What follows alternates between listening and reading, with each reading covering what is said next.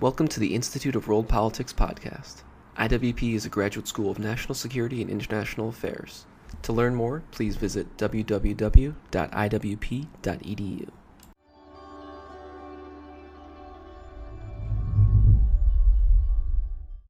Good afternoon. My name is Paul Coyer. I'm a research professor here at the Institute of World Politics. A lot of people that don't know who we are think that we're a think tank, although we do think, and we like to think we're smart. We're actually a graduate school of foreign policy and national security. We have a bunch of different master's degrees, 2-year masters and 1-year certificates. I've known Prince Ali for, I guess, about 3 years now. I had a friend of mine who'd done research for Special Operations Command and spent time in Afghanistan come and give a talk. And one of the audience members was this Afghan prince who knew more about Afghanistan than any of us will ever know. And I was so honored to have him there that I then hosted him a month or two later on his own, and have had him here periodically, and we do various meetings, and we can say we're co-conspirators in some ways on trying to save Afghanistan. So as I mentioned, I'm a research professor here. I'm not actually a South Asia specialist. I do Russia, China, and how religion and culture shapes geopolitics. Religion and culture obviously very much shape South Asia and Afghanistan. It's a very important issue. Prince Ali is, as you will see, very, very entertaining to listen to. He has more stories, and I think most of them are actually true, than anybody I've ever met. And a lot of them are in this new book. So unfortunately, as some of you found out, we've sold out, which is a good problem to have. But we're trying to get more from Politics and Prose in the next hour or so. So by the time we're done, we may have some more left over out there. So The Lost Kingdom, Memoir of an Afghan Prince.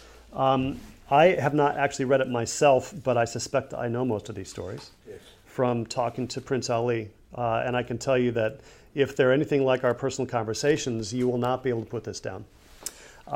So we have plenty of time, so feel free if you have to go at a certain time to go. We're not going to stay here for hours, but I told him to talk until about 5, so a little under an hour. Then we'll have about a half hour Q&A. I guarantee you'll have a lot of questions, so we'll use that time up. And then afterward, if any of you still have the time, and I do, and Prince Ali does, we can stick around here and just mill around informally and talk as well. And again, hopefully we'll have some books coming soon. So Prince Ali, I think most of you probably have seen the bio. The nice people here helpfully spelled out in phonetics how to say all these names, which luckily I already know, so it's not an issue. But his uncle was the last king of Afghanistan. He was involved, Prince Ali, in a lot of interesting things from the history of Afghanistan, the tragic history, and also some good things. I don't know if he'll talk about it today, but one of the things he did was start a small chain of Austin Powers-style discotheques in Kabul in 1970, when Kabul was a very boring place when Westerners were just at their wits' end because there was nothing to do. And he said, I'll give you something to do. And it was a great business opportunity. He found a niche. And from what you've told me, right, you had MI6, Mossad, CIA, KGB, everybody hanging out. Nobody got hurt. No. But, girls in platform shoes and the disco lights. We're not prejudiced. Yeah, so he's a good Muslim, as you can tell. He did that, and that got closed down. But he's just led an interesting life. So anyway, without further ado, I give you Prince Ali Seraj.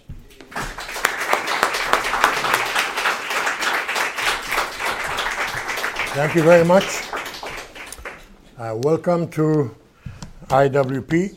It's a pleasure to stand here in front of you and talk to you about my favorite subject, which is Afghanistan.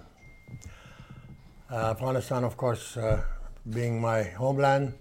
I'm the son of Afghanistan, but when I first came to the United States in the 1960s to attend the University of Connecticut, nobody knew Afghanistan. And the international student body threw a party at the International House to which I was invited, and I was mingling around the people, and this very beautiful girl came in and she introduced herself. I don't remember her name, but she was from a sorority called Kappa Kappa Gamma. And she asked me where I was from, and I said I was from Afghanistan. I said, oh, that's very nice. So what part of the United States is that? That was very, very surprising for me, and I didn't know how to answer her. Then another lady came and she said, Afghanistan, oh yes, I have an Afghan. I said, oh, that's very nice. She said, I love my Afghan. And now that made me feel very good, because this Afghan must be such a nice person that she loves them. So this Afghan keeps me so warm in winter. Now I started blushing Why is she telling me her deep, dark secrets? Until she saw the look of surprise on my face. She said, do you know what I'm talking about? She said, no. She said, it's a shawl. I said, oh. They call an Afghan. So the three things that we were known was the Afghan blanket. This young lady who did not know what part of Afghanistan, what part of United States Afghanistan was, and the Afghan hound. Outside of that, nobody knew anything about Afghanistan. Today, everybody knows where Tora Bora is and who Osama bin Laden is, and where Afghanistan is, and why Afghanistan is becoming the longest war of the United States of America. War to us is nothing new, you know. Afghanistan being the belly button of Central Asia, with, unfortunately, I don't have a map. I hold my hand because this is the way Afghanistan is. Right over here, the tip of my thumb is China. Next to it is Tajikistan. Next to that is Uzbekistan. Next to that is Turkmenistan. Then you have Iran, and all around here you have Pakistan. Afghanistan is surrounded by five Islamic nations. But this was not the way Afghanistan was historically. Historically, Afghanistan was a very large country, and we had a way to the ocean. Afghanistan, being in the center of in the middle of Central Asia, we were the gateway for all the invaders of the world. If you were to write a book on who's who of the invaders of the world, you'd surely write it on Afghanistan, from Tamerlane to Genghis Khan to Alexander the Great. In fact, Afghanistan has never ever been conquered by anybody. They have come in, they have stayed, but they have lost. In fact, Alexander the Great laid siege to the gates of Kabul for 6 months, and he could not conquer Afghanistan. So he diverted his way and he went into India, but a part of his soldiers stayed behind in an area of Afghanistan which is near Pakistan and the Pakistan-Afghan border, which we call now Nuristan. The recent wars of Afghanistan started during the reign of my forefathers. My great-grandfather, 9 generations removed, King Dost Muhammad Khan established Afghanistan in 1827.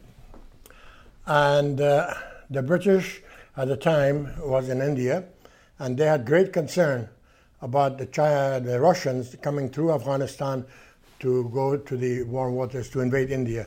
So they always wanted to influence Afghanistan. So in 1800 and the mid-1830s, they invaded Afghanistan, replaced my great-grandfather, 9 generations removed, with another king, and his name was Durrani. He was there for a short period of time because the people immediately rebelled against the British, and under the direction or control of my grand uncle, Wazir Akbar Khan. War started in 1838, and from 1838 to 1842, we fought the British, and we defeated them. We chased them out of Kabul, and out of 16,500 British soldiers and Indian sepoys, 248 women and children were taken as hostage. The rest of them were killed. Only one man made it alive to an area, city called Jalalabad, near what is now Pakistan, and his name was Dr. Bryden. Afghanistan came back into our own hands. Then my family continued ruling Afghanistan until 1878, when the British again decided to invade Afghanistan. And at that time, my great-grandfather, Mad Yaqub Khan, was the king of Afghanistan. And this was the Second Anglo-Afghan War, which is called the Battle of Maiwand. And in this battle, the British lost shamefully, because they lost an entire regiment of 30,000 troops in the deserts of an area near Kandahar called Maiwand. And so we defeated the British a second time.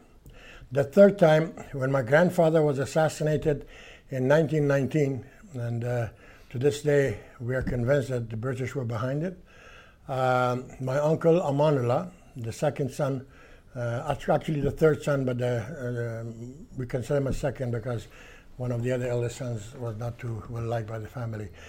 He became the king of Afghanistan, and immediately at that time, as the first king of Afghanistan, of a free Afghan nation. He declared war against the British and also recognized the Bolshevik government of Russia. So as the first leader of a country, he recognized the Russian government, and then at the same time he declared war against the British, and we went to the Third Anglo-Afghan War. Before these wars, even though the British were not in Afghanistan and we had defeated them, we were not allowed to have any control over our foreign policy. All our foreign policies were controlled by the British. We were only allowed to be involved within the internal policy. My great, let me see if I can get some pictures. This was, I will come to that story later. This is my grandfather, and King Amanullah is the one to his left. He was a young man, 18 at the time, and to his right is his oldest son, Inayatullah. They were all kings, but after Amanullah abdicated, Inayatullah took over, but by that time the insurgents had taken over the country. These are the young princesses from Afghanistan. This is Queen Suraya, the wife of King Amanullah, and she was the one in 1921 when the Afghanistan's constitution was written. She put there the clause of the rights of the Afghan women to be able to vote. So Afghanistan was the first country in central in that whole area, and in fact even Europe at the time when the Afghan women got the right to vote in 1921. The European women didn't have any right to vote, and neither did I think the women in the United States. Anyway, Queen Suraya was well educated, spoke several languages. She was young, and she started the freedom of the Afghan freedom, women's freedom movement. Unfortunately, the rule of Amanullah did not last very long. When Amanullah defeated the British, he immediately set out on a trip to Europe to introduce Afghanistan to different countries in the world. And one of the places he went to first was England. And I'm sorry, these pictures are not in order. So, oh yes. When he went to England, he was received by King George V. And as you can see, King George is not feeling very comfortable sitting next to my uncle because here's a small nation that defeated the lion of the world. At that time, the sun did not rise or set on the British Empire, but we defeated them. And so this is a welcoming group in London to greet my uncle. With this picture of Queen Suraya that I showed you before, the British wanted, even though they were defeated in Afghanistan, they still wanted to have influence in Afghanistan. So they tried to convince my uncle not to receive any help from anybody else but from the British. But my uncle could not accept it. So he, when he went to Russia on his trip back to Afghanistan, he accepted assistance from the Russians, and the British did not like that. And so before my uncle entered Afghanistan, they paid a highway thief £50,000. His name was Bache Sakhaw, the son of a water carrier who started an insurgency against my uncle. And they used this photograph of a bare-armed queen as a Muslim woman who had turned against the Islamic religion. And they distributed this over the villages in Afghanistan and started this insurgency. And that insurgency forced my uncle to abdicate because my uncle did not want to stay in the country and fight his own people, because he said that the blood of his people was more important to him than the throne of Afghanistan. If they did not like what he was doing, here's the throne, do with it as you please. And he left with his family, and he was received in Italy by King Emmanuel, and he spent the rest of his lives in Italy, and also he died in Switzerland. Afghanistan, the rebels ruled Afghanistan only for 9 months. The British realized that the people that they put in power, but they were nothing. They were uneducated. What do you call it? Plebeians. Yeah, they were totally uneducated, and so the British convinced my relatives, King Nadir Shah, with his brothers who were living in Paris at the time, to come to Afghanistan and take over the country. And with the help of the British, they entered Afghanistan and they took over Afghanistan. But they took it in the name of King Amanullah, because the people had realized their mistake and they wanted Amanullah back. So he came and he said, I'm taking this throne back for Amanullah. So the people supported him. And when he succeeded in dethroning the rebel thieves, he proclaimed himself the king in 1930, end of 29. In 1933, while inspecting his school children, he was assassinated. And in fact, he was assassinated by the son of a very good friend of my uncle. His name was Ghulam Nabi Khan Charhi. And Ghulam Nabi Charhi, in fact, his grandson is right here in the audience, sitting back there, had supported my uncle to the very end. And then when my uncle abdicated, he also left and he went to Turkey. But then he was asked, when the new king took over, he asked him to come back. When he came back, he asked him to pay allegiance to him. He said no, that he will not pay allegiance to him. His allegiance was to Amanullah, so he was killed under the stock of the gun. And so Nadir Shah took over. And 3 years later, the son of the servant of Ghulam Siddiq, during the school inspection, assassinated Nadir Shah. And his son Zahir Shah, who was at that time, I'm sorry I'm going very fast, you know I'm a fast train, Amtrak has got a lot of power right now. Zahir Shah became the king of Afghanistan in 1933.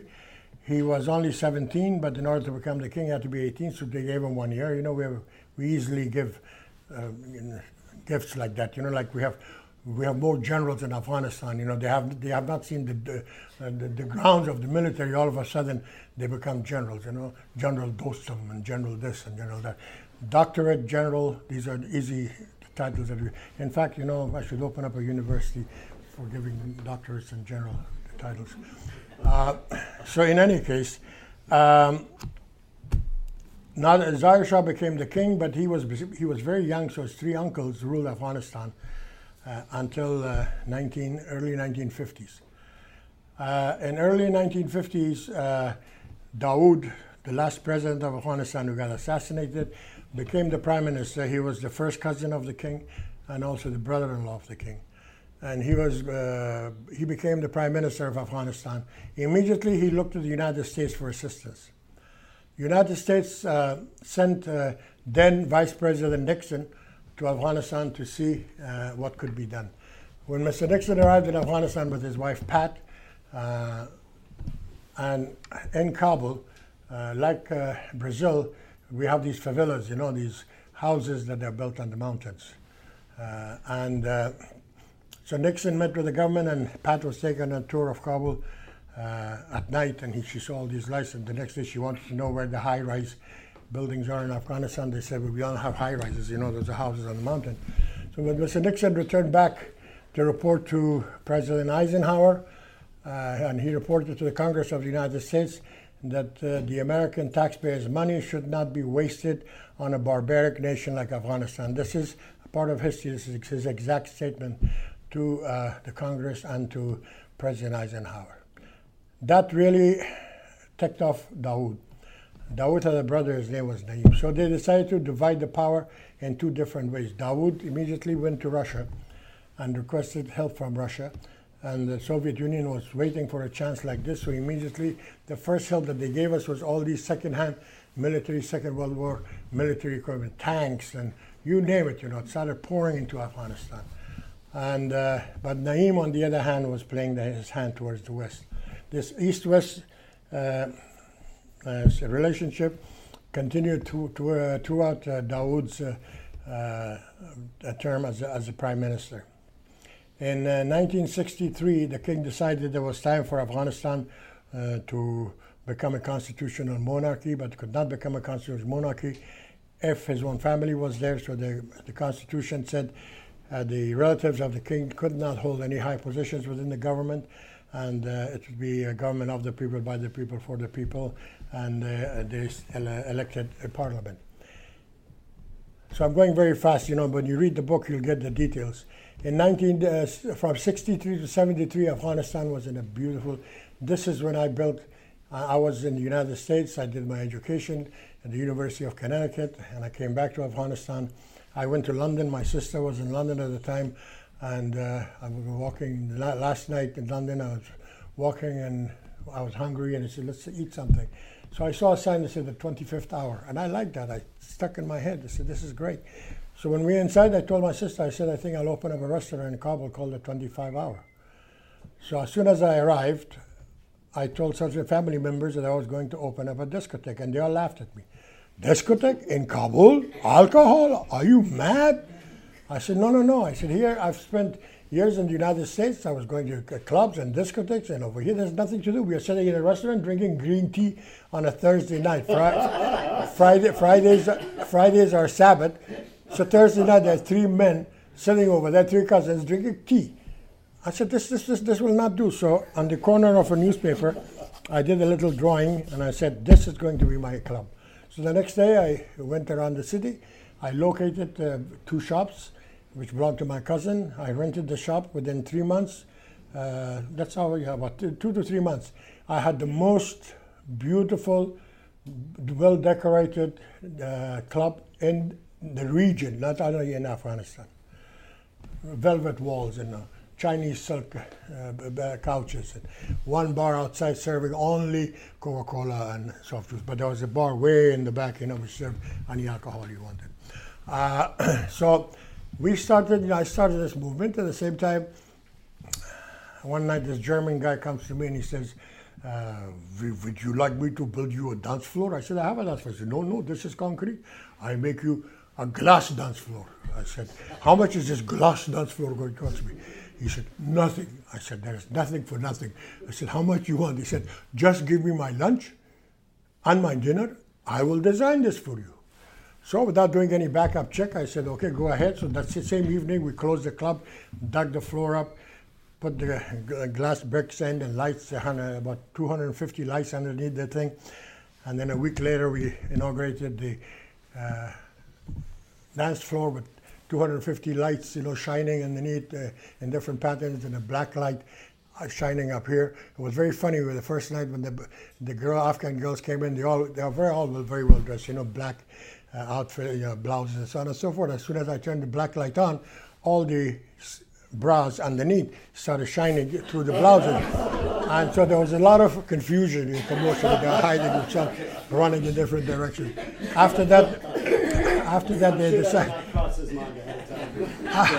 It did not, believe me. After that, you know, they got used to it, so they dressed properly. But I never knew until I left Afghanistan why this German did what he did. Later on, I found out that he was an East German spy. And the manager that I had hired was a Frenchman, and he was a Chinese spy who was married to a relative of Mao Zedong. So I did not know about this. You know, all I was interested in was my club. You know, I had people like Leon Uris come to my club. Hollywood people came in. In fact, the Emperor of Japan, who's now the Emperor, at that time he was Crown Prince. He and his wife were in my club. All the ambassadors, they were all there. And you name it, you know, the CIA, the FBI, the Mossad, Russia's... what's his name? KGB. It was very funny when the KGB would come in immediately, two CIA members would walk in. And then from this side, the MI6 would walk in. I mean, I knew all of them. I mean, everybody knew, including top drug dealers, you know. In fact, you will see in the book that the U.S. Embassy asked for my help. And so I assigned somebody to follow these big drug dealers. You know, they were buying at that time hashish. And to find out who they are and then report them to the embassy. I didn't want to get myself in there, but I had assigned somebody to do the work. So the club became a very, very popular place, very popular. Eventually, the coup of 1973 occurred, and the coup of 73, my beautiful wife who's sitting in the crowd. She was in Afghanistan when the coup occurred, and it was very funny. At 1 o'clock in the morning, and there was we heard the sound of gunfire going on, and I jumped out of bed and I went to the window, and there was full moon, you know, and my guard was downstairs. I said, "What's going on?" He said, "Well, we heard the firing coming." My house was within the diplomatic community, and so I grabbed hold of my gun and I ran downstairs, and my cousin, who was a general in the military, his house was next door to mine. As I ran outside, I looked, and he was standing over there with his military outfit on. So I ran to him. I said, "Let's go."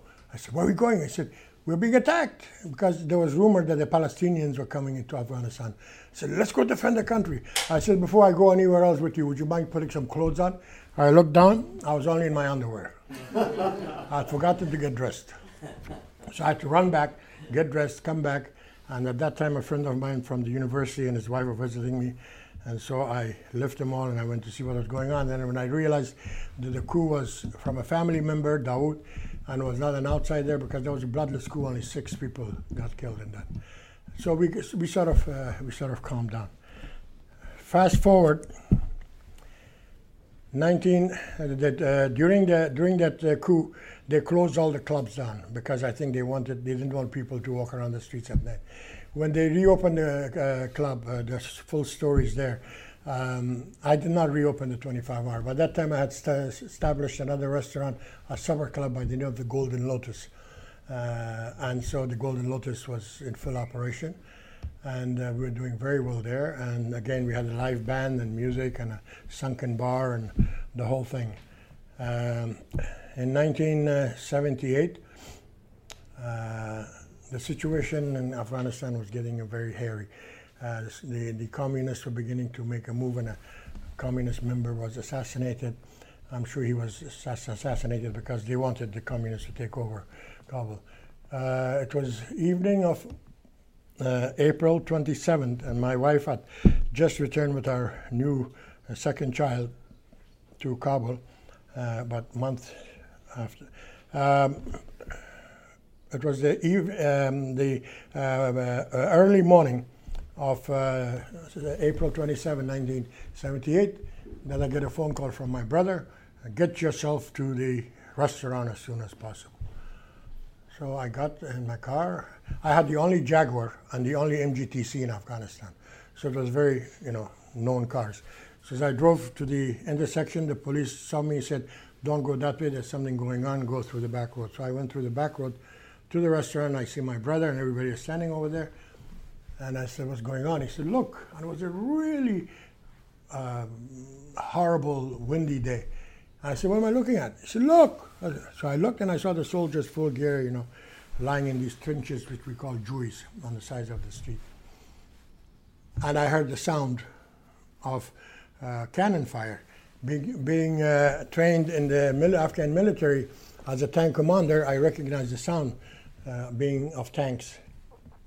So anyway, to make a long story short, at that time my cousin came in. We decided to go to our own homes, and when I was dropping my cousin off, this jet, MiG, whatever it was, this MiG came shooting down, and I quickly turned the street, and my cousin ran down the street, and this plane opened the fire, killing dozens of people, and my cousin got his leg blown up in that situation. So I went home, I saw my wife, and I told her what the situation was, and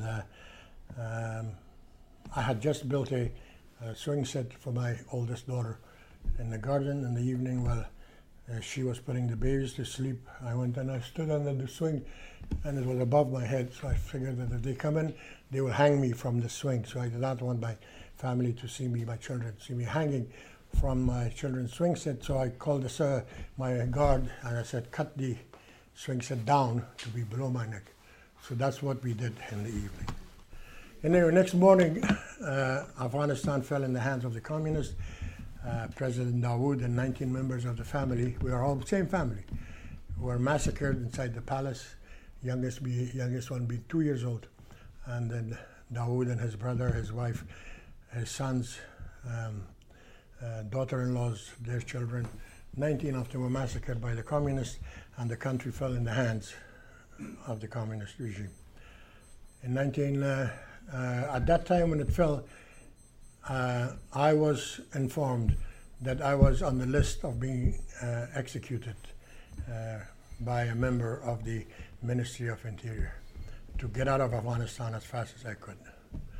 I could not get out of Afghanistan because I did not have a regular passport, but I had a false passport, which a friend of mine came, he said, give me that and I'll get it stamped. So he took my passport and he took it to the Ministry of Interior and had it stamped and brought it back to me. And then we started making plans on how to get out of Afghanistan. My wife, the American ambassador, Ambassador Dubs, bless his soul, may he rest in peace forever, intervened on my wife's behalf to get her and the children out and use the American influence to influence the communist government to give her, Hafizullah Amin was in charge at that time, to get her out of Afghanistan. But she would not go without me, even though she had permits to go. She would not leave me, so we decided that we'd leave together. And so how do we get out? So my bodyguard contacted the Pakistani bus, and we decided to leave by the bus. And at that time, the vest that, it's not important, but this is the vest that I was wearing. And hair was long and on, dirty jeans, and we get on a bus with 30 hippies. And we were, she sat in the front with the two kids and my bodyguard, and I was in the back of the bus. And I took a Valium 10 to calm my nerve down. And I told the hippies what I was doing. They said, so they hand me a guitar. I said, what am I going to do with this? They said, play. I said, how am I going? Well, I don't know how to play. He said, don't worry about it. Just do what we do. So as we're going, you know, we come to a military checkpoint. The bus stops. Police get on board. They start strumming on the guitar. I start strumming on the guitar. They light up their hash pipes, you know. And there was so much hash around me that by the time I got to the border, I was totally stoned. Totally stoned. And when I got to the border, my bodyguard, I was told, don't worry about it. The driver, the Pakistani driver, said, I take all the passports. You just get out of the bus, walk around. I'll take all the passports of the passengers. I'll get the stamps. I'll come back, and then you just slip back on the bus, and we leave. I said, okay. But when we got to the border, and he went, and he came back, he said, I'm sorry, they've changed their plans. They want to see each person individually with his passport. What am I going to do? So I decided to wait until about 60 or 70% of the passengers had gone to get their passport stamped. Then I slipped in. By the time I got to the guy, he, you know, I had my passport open like this. He had got into this habit, you know, boom, boom, boom. So I put my passport down, he headed, I said, thank you, and I walked back. As I'm going back towards the bus, my daughter sticks her head out of the bus, Daddy, Daddy. So I ran behind the bus. And anyway, so to make a long story short, to cross the Afghan border into Pakistan, there's one chain, and then there was about 50 meters of no man's land, and then another chain. And there was this mustached communist officer who was suspicious of me. And when we got to the first chain, he stopped the bus and he boarded the bus, and he went directly to my wife and took her passport to read it, and she had visa, so no problem.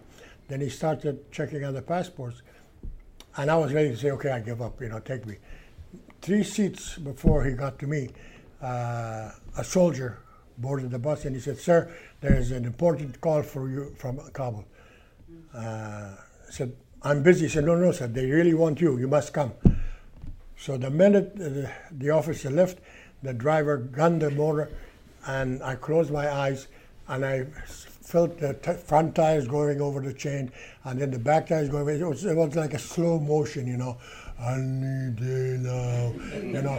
So we go through this 50-meter space, you know. Then I felt the second that the front tires go over the chain, and when the back tires went over the chain, Everybody jumped up, you know, and we hugged and we kissed and, you know, congratulations and all that.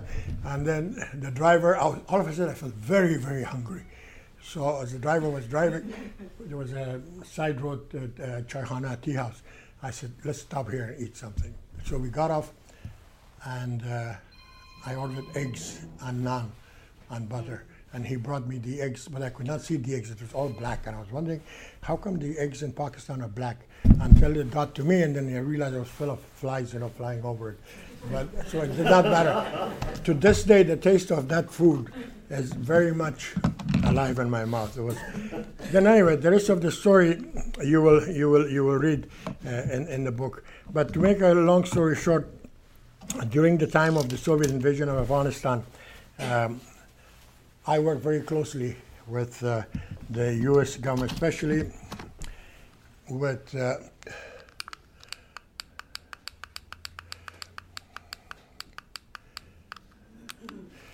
this is President Reagan. And in November of when he got the nomination for the presidency of the United States Republican nomination, I sent him a letter requesting assistance for the Afghanistan to save Afghanistan from the jaws of the communists. It was a telegram. Those days there was no computer. So he sent me this letter, his own signature. Your generous words means a great deal to me. I welcome your partnership in the cause. And he really did become our partner. A week after he became the president of the United States, I received a call. Mr. Seraj, I said, yes. He said, I've been instructed by my government to see you. I said, which government? He said, this government. I said, okay. And my wife was there, my cousin was there, and I said, this guy wants to meet with me. Who is he? So my cousin said, this is a KGB is being sent because you've been talking about against the communists. They're sending somebody to shoot you. So I told the guy, I said, okay. I said, what's your name? He said, I will introduce myself when I see you. I said, do you know my name? He said, yes, I know your name. I said, do you know what I look like? Yes, I do. I said, okay, then we are going to meet at exit 35 off of I-95 in Connecticut at McDonald's parking lot.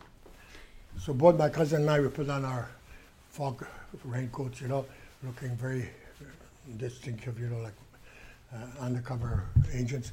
And the guy said, I'm going to be driving a red Toyota. My cousin said, see, he's a communist. He's driving a red car. I said, no. We can't do anything, you know. Let us go. So when he came in, he drove off. Because where the McDonald's is the exit, you know, as it comes out, you can see the cars coming in. So the car came in. As soon as he pulled in the driveway, in the parking lot, we both went. And I stood by his door, and my cousin stood over there, make sure he couldn't get out. Said, please, ID, please. So he pulls out his thing and he shows to me. He was the area CIA agent for the area. And when I saw that, I said, okay, let's go to our house. So we came home and I told my wife, I said, we lived very close to my father-in-law. I said, you stand over there. If anything goes wrong, you jump out and go and inform your father. So we sat down, and he told us point blank. He said, the president had asked him to talk to me what kind of American weapons could be sent to Afghanistan. I said, we do not need American weapons because we were trained on Russian weapons, and we knew Russian weapons. Give us Russian equipment. He said, we don't have Russian equipment. Yes, I said, you do. Sadat of Egypt was flushed with Russian equipment. At that time, the United States had started to help Egypt with American weapons. I said, please get the weapons from Egypt and send it to Afghanistan. Charlie Wilson takes credit for it. He has got nothing to do with it. Whoever read Charlie's book, I will stand to this day. I have witnesses. One is sitting over here, others all over the place. Had nothing to do with it.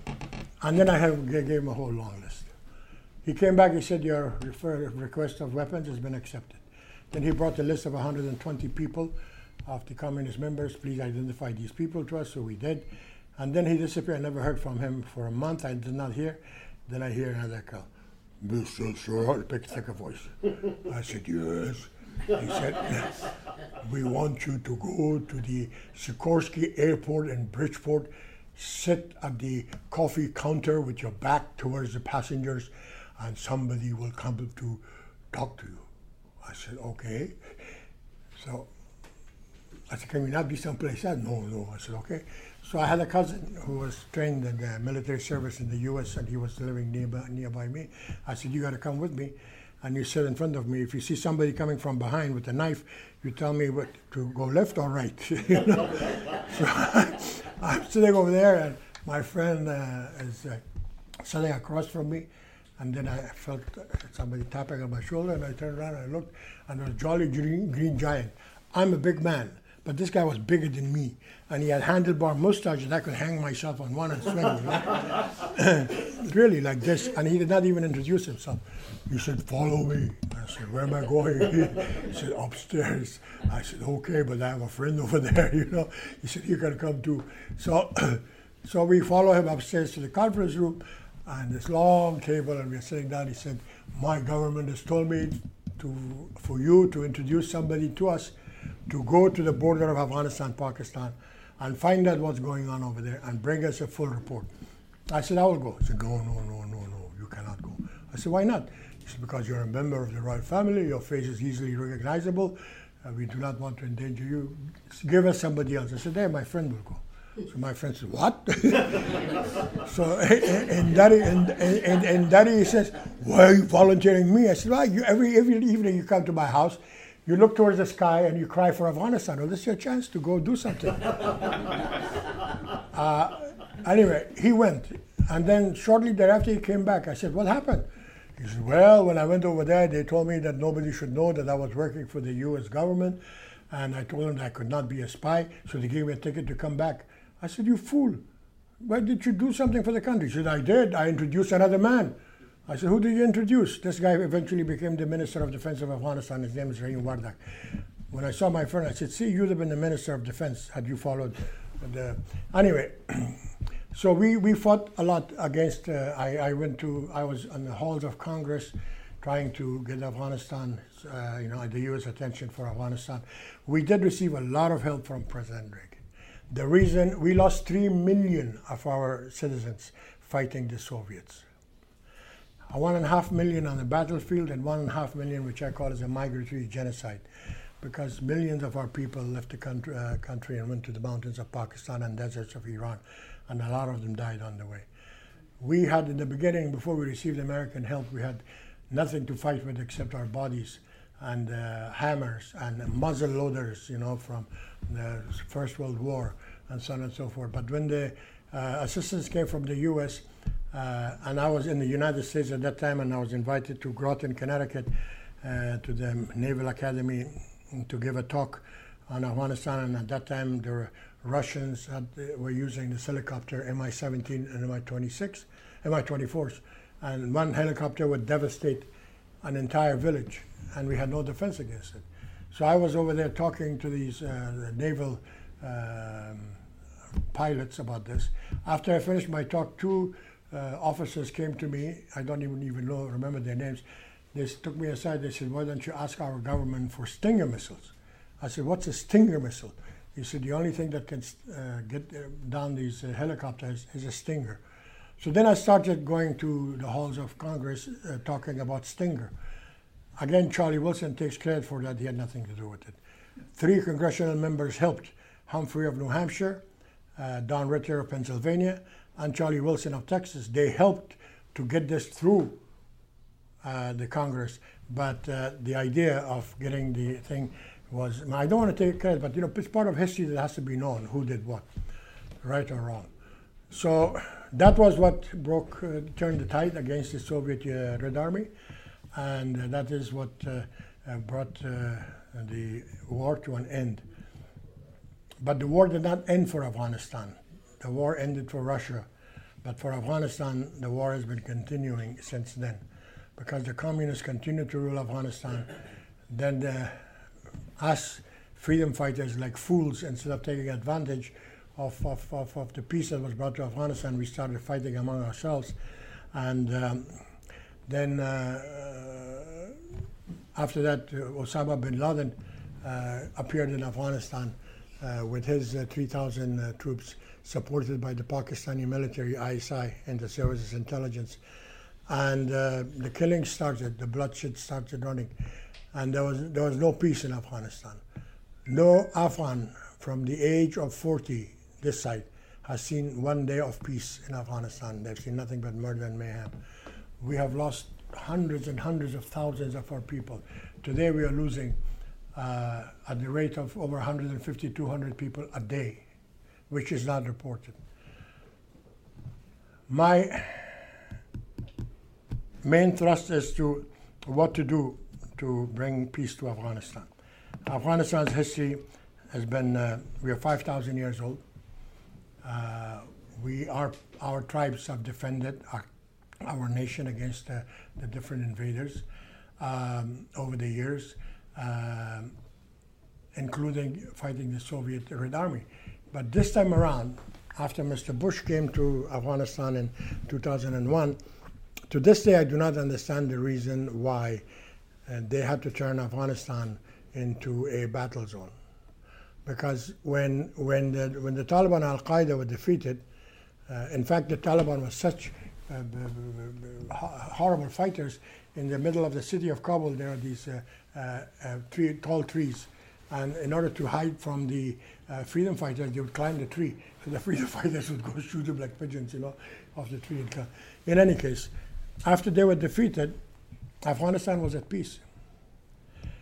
But somehow, somebody made a decision that Afghanistan needed help from 47 nations of the world. For the first time in the history of the world, 47 nations came to a small little country in the middle of Central Asia to help it from what, I don't know. The Russians were gone, the communists were gone, the Taliban were gone, and the Al-Qaeda was gone. But for whatever reason, to this day, nobody's been able to answer me that question. Afghanistan has entered the longest war in its own history and in the history of the United States. You have so far lost 2,600 of your young soldiers, and you have got over 22,000 injured for life. You have spent $1 trillion in Afghanistan. And I have been begging from the time of Mr. Bush throughout Mr. Obama's administration and even now, do not take away our right to defend ourselves. We have defended ourselves throughout our history. Our tribes always united to fight a common enemy. Let us defend ourselves. Somehow they did not listen, and they have not listened. And this thing is not going to end so quickly, regardless of how many policies, unless they change the U.S. changes its policy towards Afghanistan and starts talking to the people as opposed to the selected governments that come to Afghanistan, we will not succeed.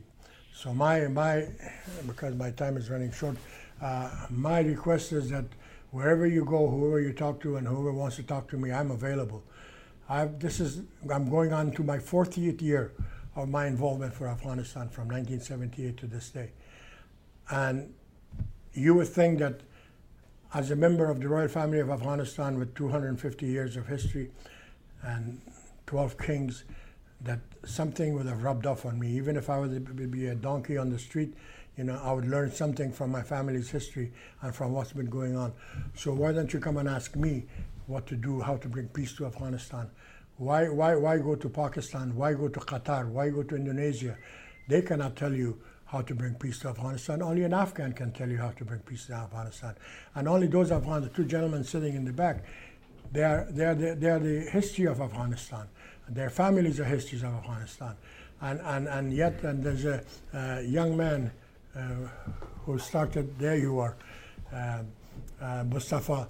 He started a movement in the United States, right here in Virginia, to get the young generation, Afghan generation, to recognize their history and recognize their past, to work for the future. We have got the people, we have got the brains, but we need the help. Help us to help you, and that then we can help everybody. If you do not bring peace to Afghanistan, today in the world, in Central Asia, the only little light that's still flickering for the West is Afghanistan. Pakistan is gone, Iran is gone, Syria is gone, Uzbekistan, Tajikistan, Turkmenistan, they're all in the hands of Putin. The only light that is left for the West is Afghanistan. If this light goes off, the United States and the West will not have a square foot of land in Central Asia. Putin will take over all of it. Is that what we want? Is that what we fought for? No, that's not what we fought for.